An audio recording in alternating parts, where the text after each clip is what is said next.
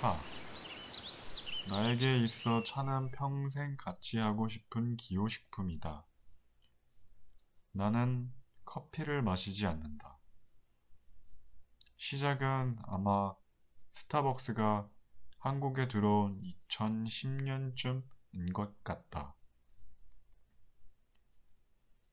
사람들이 커피를 마시기 시작했다. 아니, 내가 이제 대학 생활을 하면서부터인 것 같다. 그래서 그때를 기점으로 카페 문화를 알게 된 것이다. 사람들은 카페에 가면 커피를 마신다. 그런데 이때 된장남 된장녀라는 개념이 등장한다. 이 뜻은 그 당시 보여주기식 혹은 과도한 사치를 하는 사람들을 통칭해서 하는 말로 본인은 이해하고 있다.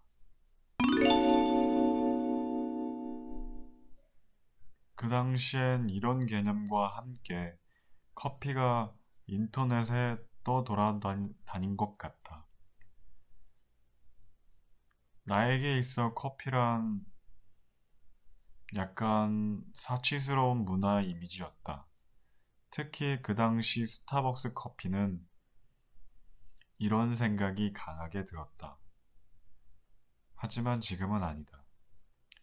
게다가 나는 커피는, 커피가 탐만 나는 물이라고 생각하기 때문에 특별히 마시지 않는 것도 크다. 그래서 그때부터 녹차를 마시기 시작했다. 그렇게 차에 대한 여정이 시작됐다.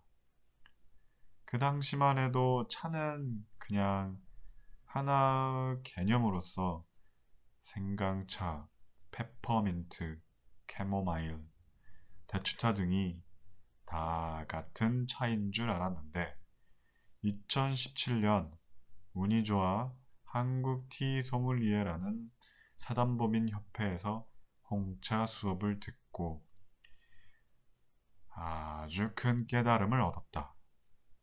백차, 청차, 흑차, 홍차, 녹차 등은 차나무 잎에서 만들어진 차이다. 그리고 나머지 차들은 허브잎 또는 과일 등으로 만드는 인퓨전 같은 것이다. 다시 말해, 차는 차나무 잎차와 차나무 잎이 아닌 차로 분류된다는 말이다.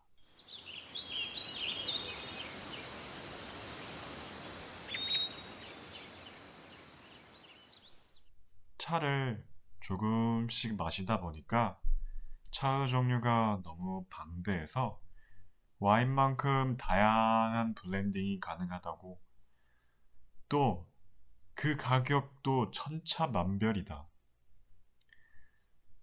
중국인이 손을 대면 뭐든 금이 된다는 말이 있듯이 차는 일단 중국에서 왔기 때문에 가격이 아주 저렴한 것부터 집값만한 것도 있다고 한다. 차의 역사를 공부하다 보면 세계에서도 알 수 있다. 16세기 서양 사람들은 차를 하나 약으로 알고 있었다. 그래서 차를 아주 귀중하게 여기고 마셨다. 특히 영국 사람들은 이 차를 아주 좋아했다. 그래서 차 도기 문화도 발달했고 시간대별 티타임의 이름이 존재하게 된 것이다. 한 가지 재밌는 사실을 이야기하면 얼그레이는 홍차의 맛을 최대한 따라하기 위해 유럽 사람들이 베레가모라는 과일을 과일의 맛을 추출해서 홍차의 맛을 흉내낸 인퓨전 차이다.